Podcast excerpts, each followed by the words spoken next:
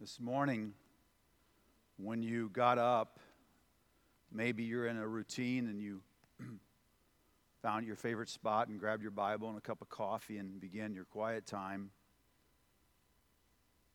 The question I have is what did you expect to happen? Or, or maybe better yet, as you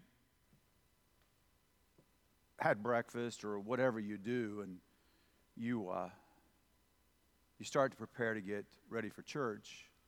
You picked out your clothes and begin to take a shower and go through your morning routine.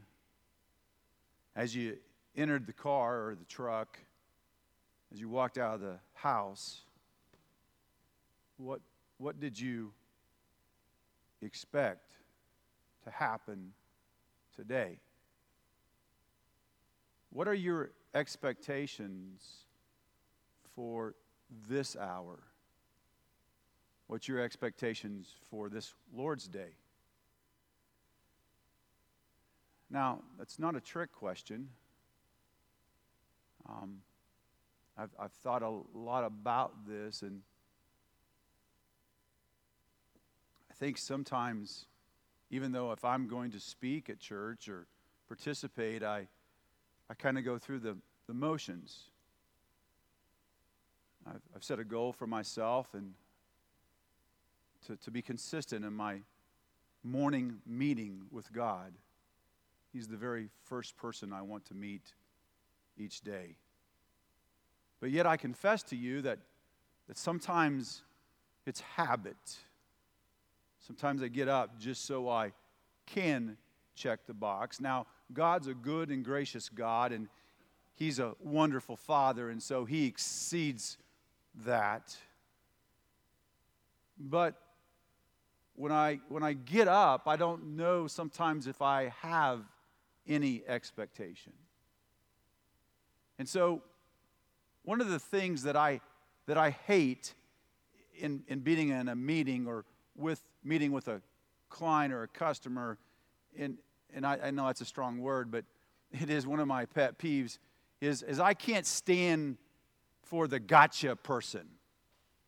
I, I just can't stand to meet with someone who wants to come and they, they ask you some questions and they, they're leading you in a direction and then boom, they got you. They, they're making a point. I got you. You were wrong. That's not my goal here this morning. I'm preaching as much to myself as I am anybody else. And at least for this day in April, I, I think I have a, a message to, to share with us. And I pray at the end of the message, we will leave encouraged. But as we gather in a basketball court, I, I think and I think about all the preparation that would go into a basketball game and all the practices and and as, as Chad read this morning, uh, helping us work through the scripture, I, I see that as, as preparation, much like a practice is before game time. And so, I guess my point, and absolutely none of this is in the message, but at, at, at my, my point is what I hope to be, and, I, and I'm not so arrogant to think I, I even have the ability to do this, but I'm praying that the Holy Spirit will empower me. I'm hoping to help shepherd us as a family to think about this one verse in Ephesians chapter 4, verse 30.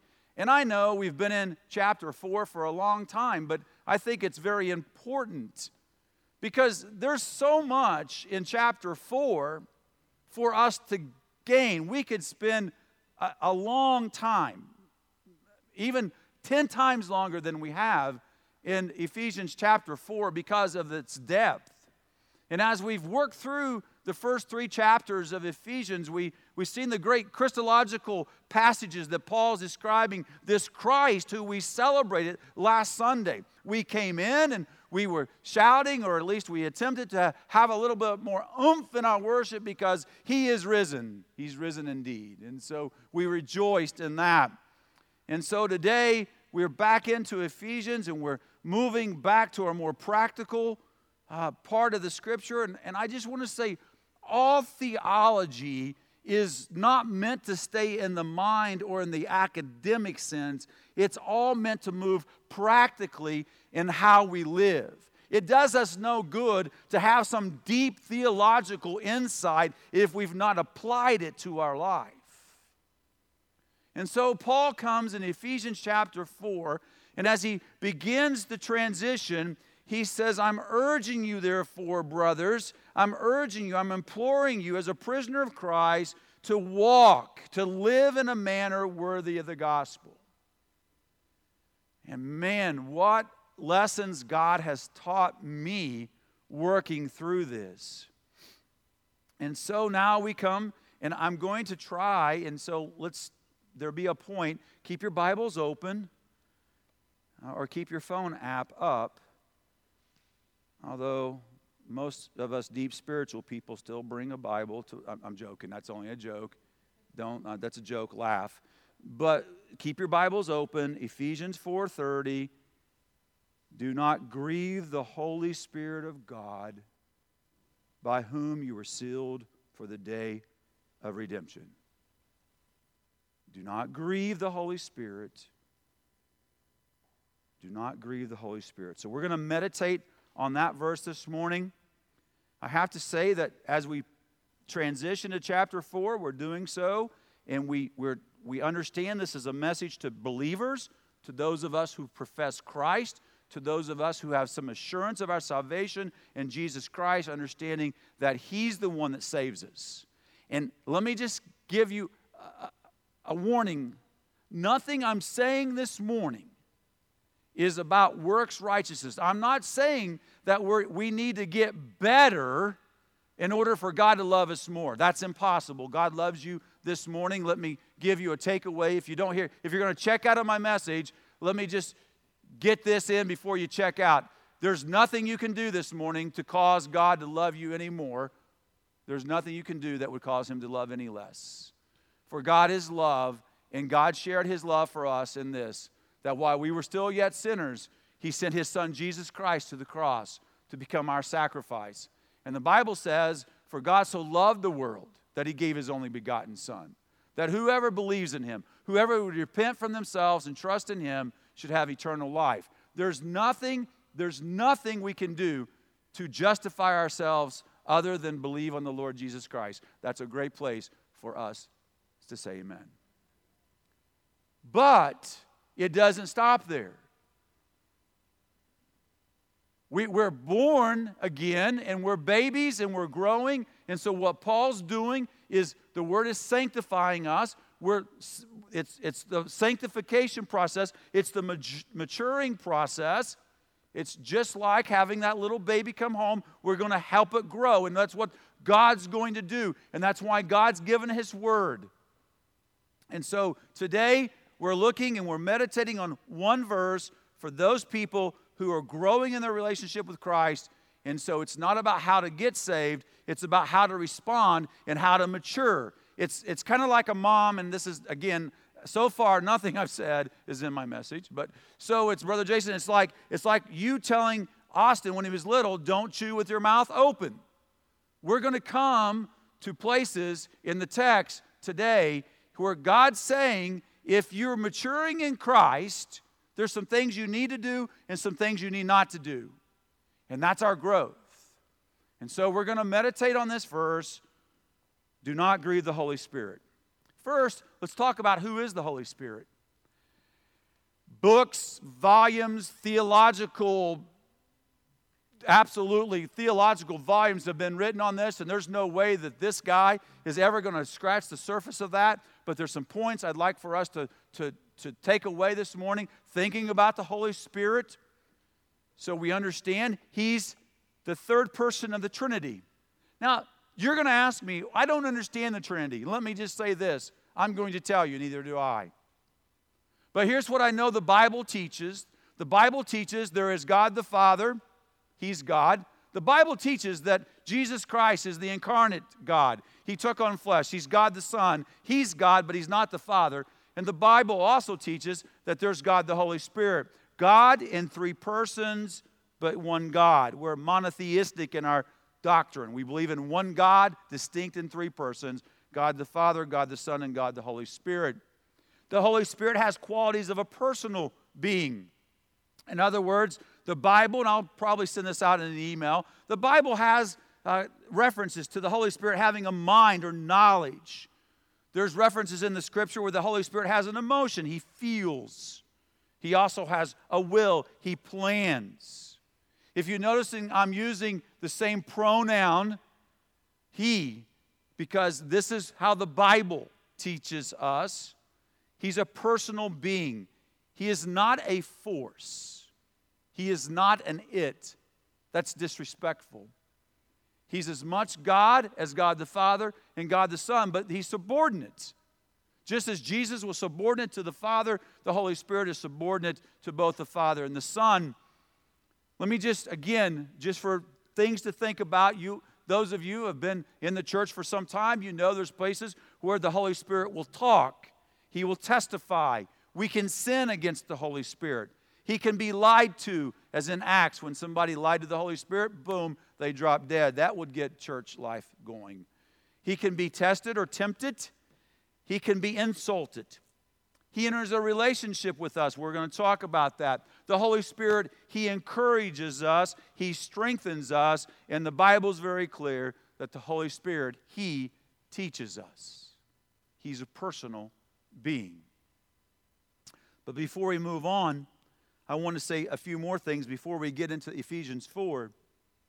This morning, if you have confessed that Jesus Christ is your Lord and Savior, if you've felt that experience of being born again, of your sins being washed away, of being given a new life in Christ, that had nothing to do with you, but according to 1 Corinthians chapter 12 verse 3, let me say Therefore, I want you to understand that no one speaking in the Spirit of God ever says Jesus is accursed. And no one can say Jesus is Lord except in the Holy Spirit. So when I was in summer camp in June out in Brown County, the prompting in my heart for me to accept Jesus Christ as my Savior was from the Holy Spirit.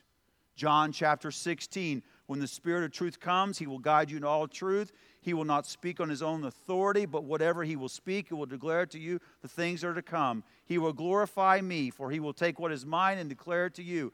All that the Father has is mine, and therefore I say that he will take what is mine and declare it to you. So this morning, you can praise God the Holy Spirit if you're saved. There's some other things. Romans chapter 8 tells us that He indwells us. If the Spirit of Him who raised Jesus from the dead. So get this Romans 8. And by the way, that's one of those chapters in the Bible you should just, it's, it's a go to. Romans 8, Romans 6, 7, and 8 has, again, has a lot to do with the message, but nothing to do with this message. Just you should spend a lot of time in Romans 6, 7, and 8. It's, a, it's phenomenal. But in Romans 8, Paul is telling us that if that don't we know that, that the power that raised, the spirit that raised Jesus from the dead dwells in you? Do you realize that this morning, that very one that raised Jesus from the dead resides in every man and woman and child in this room that believes in Jesus Christ? Let me get a little clearer. 1 Corinthians chapter 6. Let me read it to you. Do you not know that your body is the temple of the Holy Spirit within you, whom you have from God. You are not your own. Now, listen to this. You were bought with a price. So glorify God in your body. One of the greatest theologians that I have known is Wilma Dillingham. Thank God for moms like that. And moms, I just want to encourage you. You need to be the theologians as long as dads too. But my mom had something to say about this statement. Marilyn, she would say, Would you do that if Jesus was here? Well, then she would say, Talk about Jesus being inside of me or the Spirit of God inside of me. So, in other words, when I go someplace, Chad, am I, am I realizing that I'm walking around as the temple of the Holy Spirit? And boom, all of a sudden that changes. If I'm going to get angry at someone, if I'm going to say something foul, if I'm going to commit an act that's grievous, we're going to, that's what we're talking about, to God, right now, we are gathering as believers, and inside of every believer in this room resides the Holy Spirit. But there's also something else the Bible says that He resides in the church. We're this, He's our lampstand right now, St. Louis Crossing. This, this is, I, I have not yet figured out how to make smoke ribs very well. And I haven't figured out a good way of communicating this very well. But I'm working on both. What we're doing here in this hour, in this physical location, is so different than anything else going on. It's bigger and better than, than the Super Bowl. It's greater than the national championships played in the bubble. It's, it's greater than if we had the president visit us. It's greater than any celebration you could have. What we're doing right here and right now is that we are, we are worshiping in spirit and truth, and in our presence is the very Spirit of God. It's something that nobody else has unless they're Bible believing, preaching churches. Something that nobody else offers. He dwells in you. If you've had a bad week, let me again just, He intercedes for you. Romans chapter 8, again, I won't read it to you, but it says, right now, the Spirit is interceding with God the Father for you. Do you have you ever ha, have you ever said, I just I hurt so bad, or the pain is so much, or the problem's so big, or I'm so depressed or so anxious that I just don't even know how to pray. Let me give you good news. The Holy Spirit inside of you is also, it's, it's, a, it's a thing of faith. Don't ask me to explain it. But he's also at the throne room of God, and he's, he's saying, This is how I believe it. And, and, and you be a Berean, and you search this. I believe he's saying, God the Father, I, here's Tim, and he's in a bad way and he, he doesn't know even what to pray, but let me help him. Let me be his advocate before you. And he takes over. Isn't that good news? We don't even got to the message. He grants each believer a, a spiritual gift. We've spent time on that. The Holy Spirit in chapter 1 of the Ephesians has sealed us. It's a mark. You've been marked by the Holy Spirit of God. When God looks at you, I've been reading through Exodus, much like the Passover. The Passover was where the blood of the Lamb was applied. They, that, those households were marked as saved people. When God the Father looks out of the throne of heaven, He looks at you, and if you've accepted Jesus Christ and the blood of the Lamb has covered you, He has marked you with His Holy Spirit, and He looks at you, Jake, and He says, Jake's mine. He's communicating to the forces of evil, the powers, the principalities, powers of the air that, they, have no dominion over him. He's sealed. Dr. Martyn Lloyd-Jones says the Holy Spirit is the actual seal. And so, if God, the Holy Spirit, is sealing you, nothing's going to be able to break that. Not only is the seal, he's the guarantee of our inheritance, he's the down payment. Again, back in Ephesians chapter 1. When we believe and are sealed with the Holy Spirit, He's the promise that our inheritance is going to take place. So he's, he's our earnest, if you will. He's already made the deposit. And if he has saved you, brothers and sisters, let me tell you Romans 8 nothing can take away the love of God from you. Nothing. Not the worst pain in your life. Nothing. So, this is who we're talking about. He's described in Scripture as wind and fire and power and a dove and so many other things. So, here in Ephesians chapter 4, let's go back. Paul says, This Holy Spirit of God, he's already mentioned him several times in the letter. He says, Do not grieve. Do not grieve to cause pain or hurt, to revoke or irritate. Don't do this to the Holy Spirit. I didn't think we could cause God. God's beyond emotions. I thought he's too big. And, and man, this is, this is a, a, a tight theolo- theological rope to walk. And so I pray, and you need to pray for me. And if you aren't, that's, that's just not sermonic uh, things to say in a, in a sermonic fashion. I'm just saying, please pray. I, I don't know if you. I don't know if you do that when someone's preaching, whether it's me or David or Jake or anybody else would step up here. There should be a constant prayer in our when we gather. Lord, continue to help them to preach the gospel, your truth. You can listen and pray. So help me do that. So grieve. I've thought of several things in my life to share with you about how I've caused somebody to grieve. I'm not going to. That's not the point of the sermon. I've hurt people I have loved deeply. My parents, my wife, my kids, I've grieved them. I might be the only person that has done that in this room. But in case there's someone else that has done that, maybe you can just emotionally relate to what I'm saying. That's what Paul's saying. Don't do that. So, how are we going to grieve?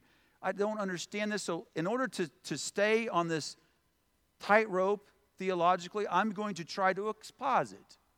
I'm going to try to make clear this message from chapter 4 of Ephesians. We're going to stay in the context of Paul's writing. He's writing in the context of a letter to Ephesians, he's writing in the context to the fourth chapter. Now he's talking about grieving the Holy Spirit. Are you with me? Say amen. I want to make sure you're awake. Do we need to stand up? Is this boring? If it's boring, pray. Chapter 4, verse 17. Just walk right down through it with me. He begins by saying,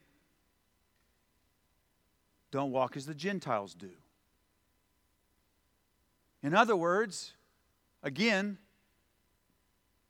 Tim, if you're mine, don't act like the other unbelievers at work. Tim, if you believe me, don't act like the foolish Gentiles, the pagans, in the line at Kroger. Tim, if you're following me, you should look differently than just about everybody else you're around.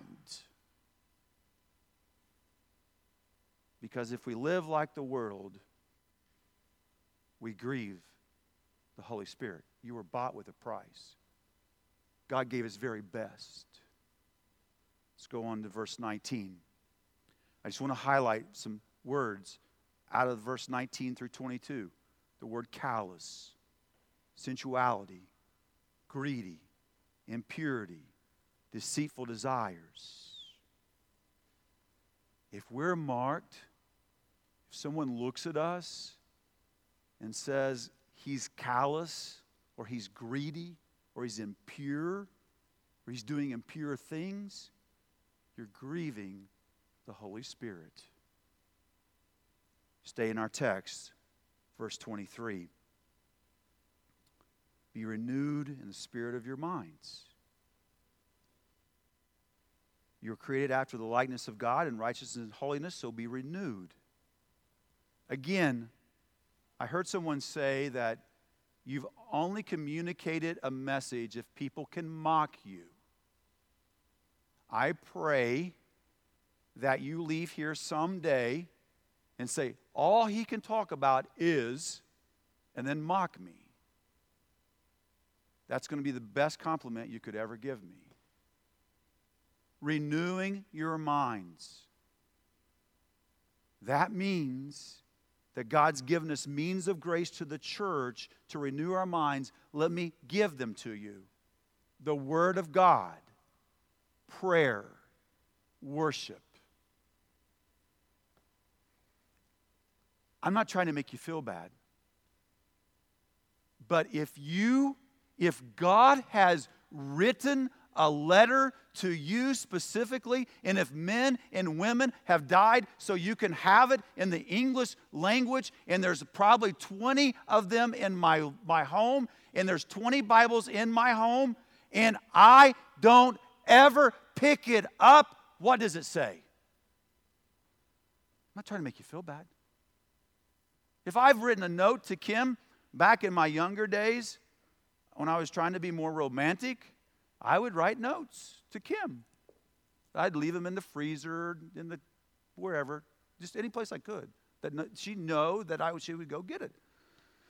Austin, that's kind of a neat thing to do if you're in a relationship with somebody. Just leave them a note.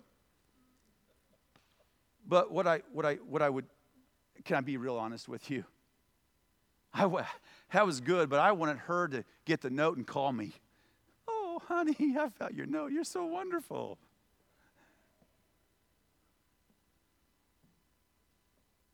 Do you think God wants you to read his note? I don't have time. Let me use a theological word hogwash. If you read a chapter a day, I've, I've, I've, encouraged my granddaughters to get the app and to listen at it while they're reading it. This morning was four minutes and 48 seconds in the chapter I was in. By the way, the 24 hours that you've been given were given by God. He gave you those 24 hours, they're not yours. Prayer. You have not, the Bible says, because you ask not. You're trying to go through life on your own without His help? Worship. Yep, I'm going to tell you the 52 most important days of your life in 2021 is to be gathered with the saints. Jesus Christ died that we may worship Him. This is the most important hour of your week, no matter what's coming up. And if you don't like it here, Find a Bible believing preaching church to go to and make those place, that place, the 52 most important days of your life. If we don't do that, we grieve him. 1 Peter chapter 1 says, As he who called you is holy, so you be holy. For it is written, Be holy as I am holy. So, in other words, pursue holiness. Let's stay in the text. Verse 25. Put away falsehoods. When we lie, when we misrepresent ourselves, when we boast and exaggerate, guess what we're doing? We're grieving the Holy Spirit. Keep going on. Talking about anger in verse 26. I preached on that. But I just want to say this. I think anger, you all, eh, no, no, no, no, no. I think anger, I think of anger as someone throwing a milk glass across the room or breaking a piece of plaster if I just said the word grumpy, you know, grumpy people are just really angry people. The perpetual grump is nothing but a bitter, angry person. If you're bitter and angry, you're grieving the Holy Spirit. Let's go on, keep going down. This is right before we get to verse 30. Do you ever thought about stealing? Ever think about stealing? Let me tell you what stealing, why people steal. It's because they won't work to get what they need to buy it. Let me give you another reason. They're lazy. Paul says, don't steal, but work. Let me, let me just say this. God has no, it grieves God when we're lazy. David preached about working as unto the Lord. When you go to work, Whenever you do whatever you're doing, you've been given all that you give so you can work as unto the Lord and so you can glorify Him in your work, so you can bring attention not to yourself but to Christ. But when we don't do that, we grieve the Holy Spirit. Verse 31. He sums it up. He says, Bitterness, wrath, anger, clamor, slander, let that be put away. The malice, let it be put all away with you. Let me give you a couple of other things and then we'll, we'll get close to calling it quits. A couple other ways. These are ways right out of Ephesians chapter 4 that we grieve the Holy Spirit. Let me give you a few others. When we rely on any other thing in our life for power other than the Holy Spirit, we quench him. Ephesians 1:19, the immeasurable greatness of the power toward those us who believe. Romans 15:13, that God may fill us with hope and joy and peace, so by the power of the Holy Spirit you may abound in hope. Let me tell you what A.W. Tozer, who died in 1963, said. Church, listen. If the Holy Spirit was withdrawn from the church today, 95% of what we would do would go on and no one would know the difference. If the Holy Spirit had been withdrawn from the New Testament church, 95% of what they did would stop and everybody would know the difference. Let me read it to you one more time if you didn't get it. If the Holy Spirit was withdrawn from the church today, 95% of what we would do would go on and no one would know the difference. If the Holy Spirit would been drawn with from the New Testament church, 95% of what they did would have stopped. When we come into the life of this church, are we dependent on the Holy Spirit to make this the real deal? Or are we just going to keep going through the formality? Whenever we overlook or deny His ministry in our lives, in our church, in our faith, we quench him. Would you be kind enough to turn to back to Ephesians chapter 3 with me? Verse 14 and following. Jake, what time is it? Oh boy, I'm, I'm doing good. I'll tell you when I start my message, okay? Because I plan on that about being 30 minutes. So this is just the introduction. Ephesians chapter 3. For this reason I bow my knee before the Father, whom every family in heaven on earth is named, according to the riches of his glory, that he may grant to you to be strengthened. Notice these words with the power through his Spirit in your inner being so that Christ may dwell in your hearts through faith, that you, being rooted and grounded in love, may have strength to comprehend with all the saints what is the breadth, length, and height and depth, to know the love of Christ that surpasses the knowledge, that you may be filled with all the fullness of God. And then verse 20, and I quote it a lot, but sometimes out of context, because the Holy Spirit is filling us now to Him, meaning the Holy Spirit of God, to God who's far more abundantly able to do far more abundantly than we ask or think, to according to the power, remember that's a direct reference to the Holy Spirit, to the Holy Spirit at work within us. The Lord desires for us to grow. Paul was praying that for the Ephesians. And, brothers and sisters, this is what we must be praying for each other. I, I, know I preached on that in Ephesians 3, and again, I'm not making you not, I'm not making you feel bad, but let me try to put it in the context that you live. If if if the national championship where Baylor won, if that coach saw those kids and they were struggling, Chad, from the free throw line, that coach would have got them out there and said, We're going to practice on this. In order to win this game, we're going to have to hit our free throws. Now, we all think that's great coaching. But, church, if we're going to win the game, we're going to have to pray for one another. I don't know how to say that any nicer.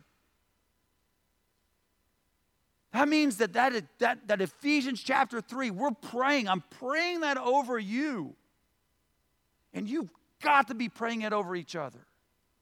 In other words, we're, we want to know Jesus so much that the only way it's going to happen is if the Holy Spirit shows us.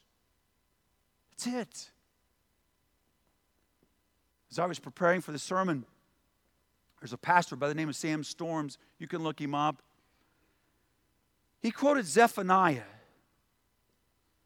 Let me read to you Zephaniah 3:17. The Lord your God is in your midst, the mighty one who will save. He will rejoice over you with gladness. He will, he will quiet you by his love. Now, notice these words He will exalt over you with loud singing. Do you realize? I, ne- I never knew that verse was in the Bible. God sings over you. What's he singing? He's singing about you and about his glory and how you're being sanctified to be the bride of Christ. He sees grace and mercy working in your lives, you being strengthened and growing in Christ. So, anytime we would be reluctant to pray, anytime we're tempted not to pray for our brothers and sisters, we're quenching the Spirit. I had a conversation with someone very close to me this week, and I sensed that they were just struggling to be and do what God wanted them to be and do. Tried my best. But what they needed to know in their struggle,